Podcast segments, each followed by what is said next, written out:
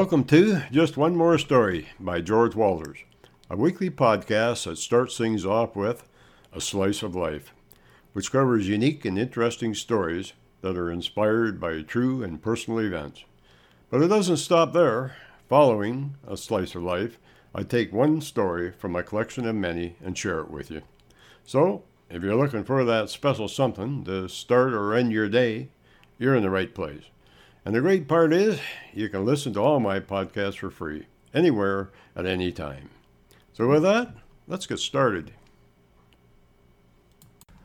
Hi, folks, and Merry Christmas. Boy, it sure has been quite a year, hasn't it? But what I want to talk to you about today isn't about this virus. Nope, not at all. What I do want to talk about is Christmas and what it means to my lovely wife and I, along with our kids, of course. Well, I guess they aren't kids anymore, but just the same, there always will be somewhat of a child in our minds. You know, there are a lot of things that some would probably say that looks a little old fashioned if they walked into our house at Christmas. For my wife and I, though, we wouldn't change a thing. Why? Well, why would anyone want to change things that makes them happy? Like making Christmas cookies, for one. I can still visualize my wife many years ago showing her little ones how to cut out cookies of all kinds. It was sure a sight to see with them all covered with flour. My job, well, that was sampling them. Then there were the decorations that my wife and others have made over the years, and each and every one of them has a story to tell. I actually wrote a story about that, which I'll share sometime. Another thing that isn't seen that much anymore is a silver tinsel. I know some say that it is messy, and those that have animals were complaining that their pets might choke on them if eaten. We don't have pets. The most favorite, though, for me was the stockings that Santa filled with all kinds of candy before morning. The look that came across the faces of our young ones when they spotted them made my whole day. And who can forget the turkey dinner that Mum put together for all to enjoy? Not me, that's for sure.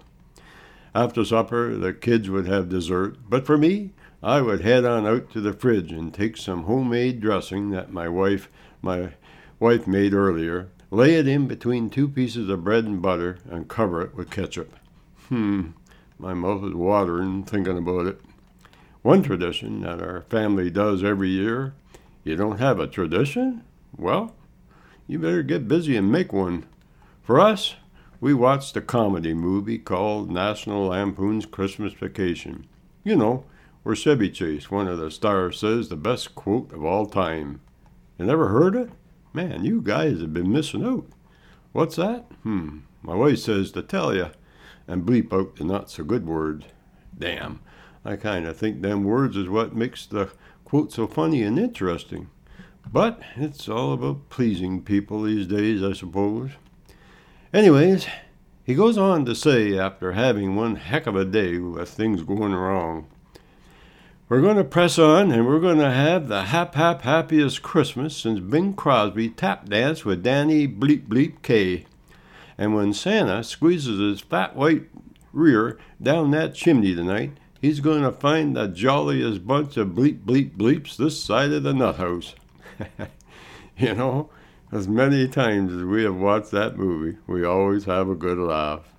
Some folks say they are offended with some of the things that are said or done in that movie. I say, you find it offensive, I find it funny. But seriously, there are a lot of things that are a lot worse that kids are watching on the internet or TV today than the movie I'm talking about. Anyway, that's my slice of life for today. Now let's get on with the story at hand. I hope you enjoy A Christmas to Remember. You know, my old dad was a storyteller like no other. Well, other than my grandfather, who I was actually named after, George Walters. Dad said when he got to telling stories, anybody that was listening was kept on the edge of their seats, always wanting to hear more. One story that came to mind, Dad said, was about a good friend that my grandfather knew, who actually had the same name. Hmm, a lot of Georges back then, but hey, it's a good name. And if you didn't know this, which I suspect most wouldn't, the meaning of George is tiller of soil or farmer. Kind of fitting, I would think, being that my grandfather father, along with myself, were all farmers. Anyways, the story took place in the late 1800s and it went something like this. George was a strong man, weighing around 250 some pounds. He stood about six foot six and had to duck going into every place of business on his way through the small towns and the backwoods of the United States. He did a lot of surveying back then, and as I have written about in other stories, he hired on another big strapping fella by the name of Jeb. George hired Jeb for his abilities, which was trapping, hunting, tracking, and one of the best darn guys guides that was ever born. Cold night, huh, Jeb? You can say that again. I have ridden through these here hills many times, but can't recollect it ever being this cold. If we don't soon find some place to hold up for a few days out of this wind and snow, we might be in for some real trouble. The words were no sooner out of Jeb's mouth when we were rewarded by the smell of smoke. Gotta be homestead up ahead somewhere. Yep, and none too soon neither, as I am about half froze especially my feet, said Jeb. Knew I should have listened to that lady back in the town we just came through when she said for me to buy some of her homemade socks. I thought I heard a man, Jeb, that could take any kind of weather. Yeah, well, just get that horse of yours over that there hill and let's see where that smoke is coming from. With that, George laughed out loud and rode off. On the top of the hill, looking down into the valley, they spotted the smoke curling up from a chimney, which was attached to an old house with a sod roof. Not much of a place, huh, Jeb? Nope, that's for sure. Looks like them folks are having some hard times. Yep, seems so. Let's ride on down. If nothing else, we maybe we can get warm. As we rode in, laying half covered with snow on the front porch, was an old hound dog he didn't even move when we stepped over him to get to the door. We knocked, but no answer. Maybe you'd better holler and tell them who we are, said Jeb. Hmm, aren't you the smart one? What do you mean? Well, your way isn't working, tapping on the door like you're doing. You're afraid of hurting your knuckles? And besides, I can hardly feel my toes. All right, it is a good idea at that. Hello in the house. Anybody home? We're good folks and don't mean ye any harm. All my friend and I want is a place to warm ourselves and get a bit of rest. Tell 'em about my feet, said Jeb. Will you stop about your damn feet? With that, the door opened ever so slowly, and a young woman came into view. Pretty little thing. You're welcome to come in and get warm, she said hesitantly. No one should be out in weather like this. But I, our food supply is short, and I have two young ones here to look after. Not a problem there, man, said Jeb. We have food on our own out yonder on our pack horses. Just a place that I could warm my feet would be fine with me. Them damn feet. George replied. He's always complaining. Old Jeb just looked at me, and we both moved on into the house, closing the door behind us. It sure wasn't much of a house, but it, it was warm. Where's your man? George asked. Oh, uh, He's out hunting, as we don't have any meat left. Looking over at the two young ones, a boy of around six and a girl of around four. When do you expect him back? Well, I don't rightly know. He left here a week ago, saying he would be back no later than a day or so, but as you can see, he hasn't returned. Not weather for man or beast to be out in, said Jeb, other than that old hound dog of yours. You sure he's right in the head? Oh, he's he's he's a smart dog. Catches rabbits like no get out. He just loves it out in the snow. He'll scratch at the door to get in when he gets cold, said the young girl who was peeking out from behind the old wood stove. Is that so? said Jeb. The young boy then spoke up and asked, Do you know what day it is, mister? Can't rightly say that I do, young feller. Been so long in the saddle, guess I just lost track of time. Well, just so you know, it's almost Christmas, and Santa is coming soon, and he brings presents and things.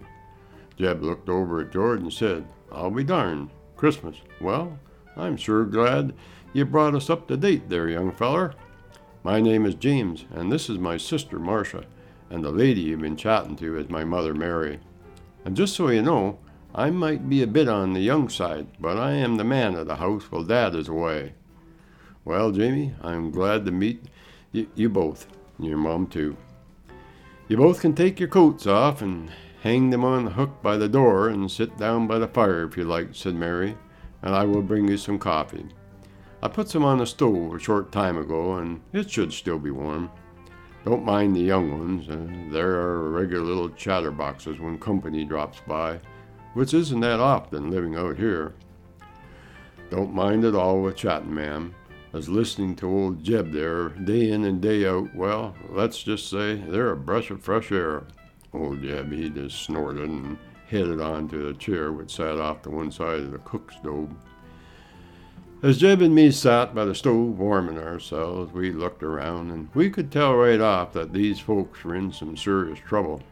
No food to speak of, and the firewood, firewood was getting mighty low and we both suspected it wasn't good news about her father, her husband neither, which later on we found to be true, as we found him no more than two miles from his home, froze solid, laying up against a rock. We buried him where he laid. Once we got warmed up and had a good night's sleep, we both knew we had to do some something for these folks.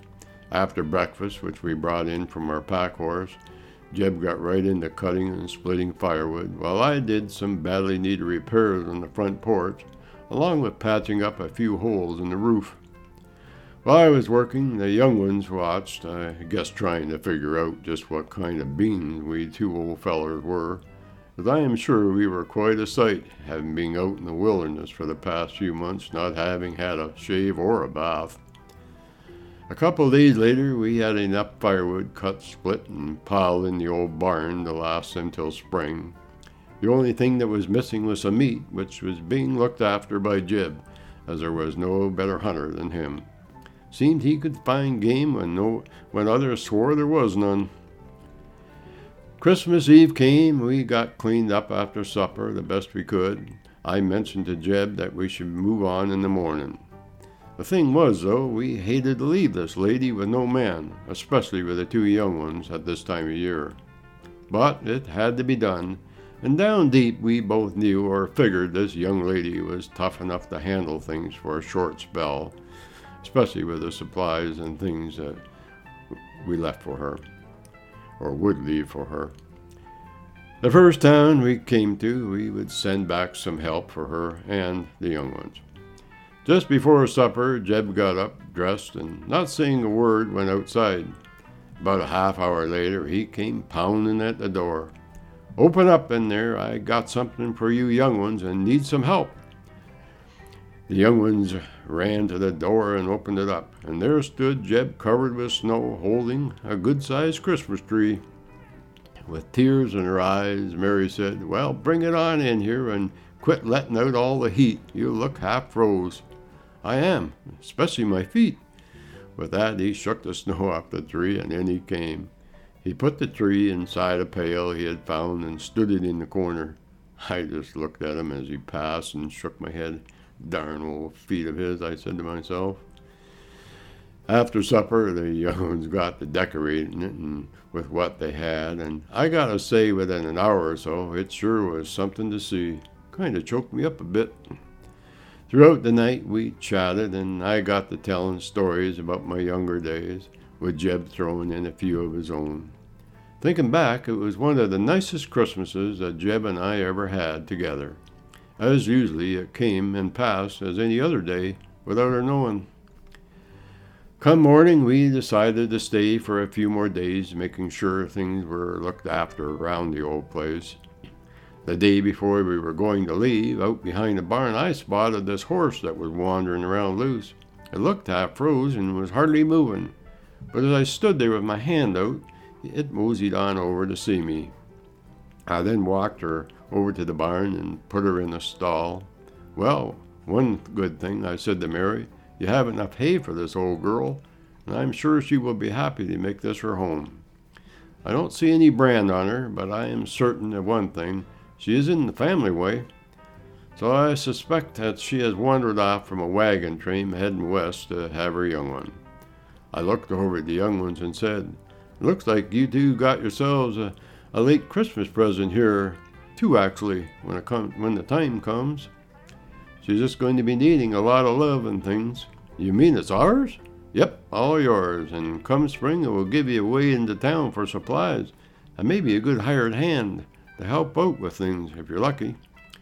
Later on the following morning, we saddled up. Mary had fixed us up some fresh bacon wrapped inside some biscuits she had made. We left her and the young ones with two deer, one hanging in the barn and one cut up and piled in the shed out back of the house.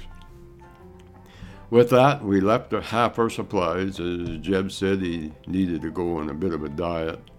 We looked around for the young ones, not to be seen. I guess they were attending their newfound friend in the barn. With that, we thanked Mary and started to ride out. Just as we headed down the laneway, the young ones came a running after us. Please don't leave us, George and Jeb. We don't want you to go. I looked over at Jeb, and I thought there for a second I spotted a big old tear running down his cheek. We would love to stay, but we have to go. I will make you a promise, though. We will stop back to see you before next Christmas. And I kind of think there might be a couple presents for the both of you in my saddlebags when I return. With that, they ran back to the house, hollering at their mother what was to come. Jeb, you got something in your eye there? You just ride on and mind your own business, or you might be looking for another guide. I smiled and we rode on. Oh, and the only present that was given other than that there horse, you guessed it, Mary knitted Jeb a pair of wool socks. Hmm, truth be told, I'm going to miss his complaining. Merry Christmas, folks, and stay safe. That's it for today, folks. But before I go, I would like to mention that all my stories are also available in books. We have seven books to choose from, and each book has over 50 short stories. The titles of the books are One More Story, Moments in Time, Paths We Choose, Times Changin', Keep Turning Pages, Join Me in the Garden, and Nature's Gateway to Health. All of our books are available on Amazon.ca or Amazon.com in ebooks or paperback. If you would like more information regarding my books or podcasts, you can email me at any time at stories at keepingnotes.com. I'll say that one more time stories at keepingnotes.com. I'll get back to you. You can also listen to my podcasts on Google Play Music, TuneIn, Stitcher, Radio Public, Pocket Cast, Castbox, The Walters Post, and Google Home. Just say, Hey Google, play just one more story by George Walters. And if you enjoy my podcasts, share them with others or tell a friend. In doing so, it will help me make more podcasts for all to enjoy.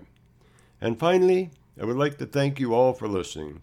And don't forget to tune in every Friday for a new episode of Just One More Story by George Walters.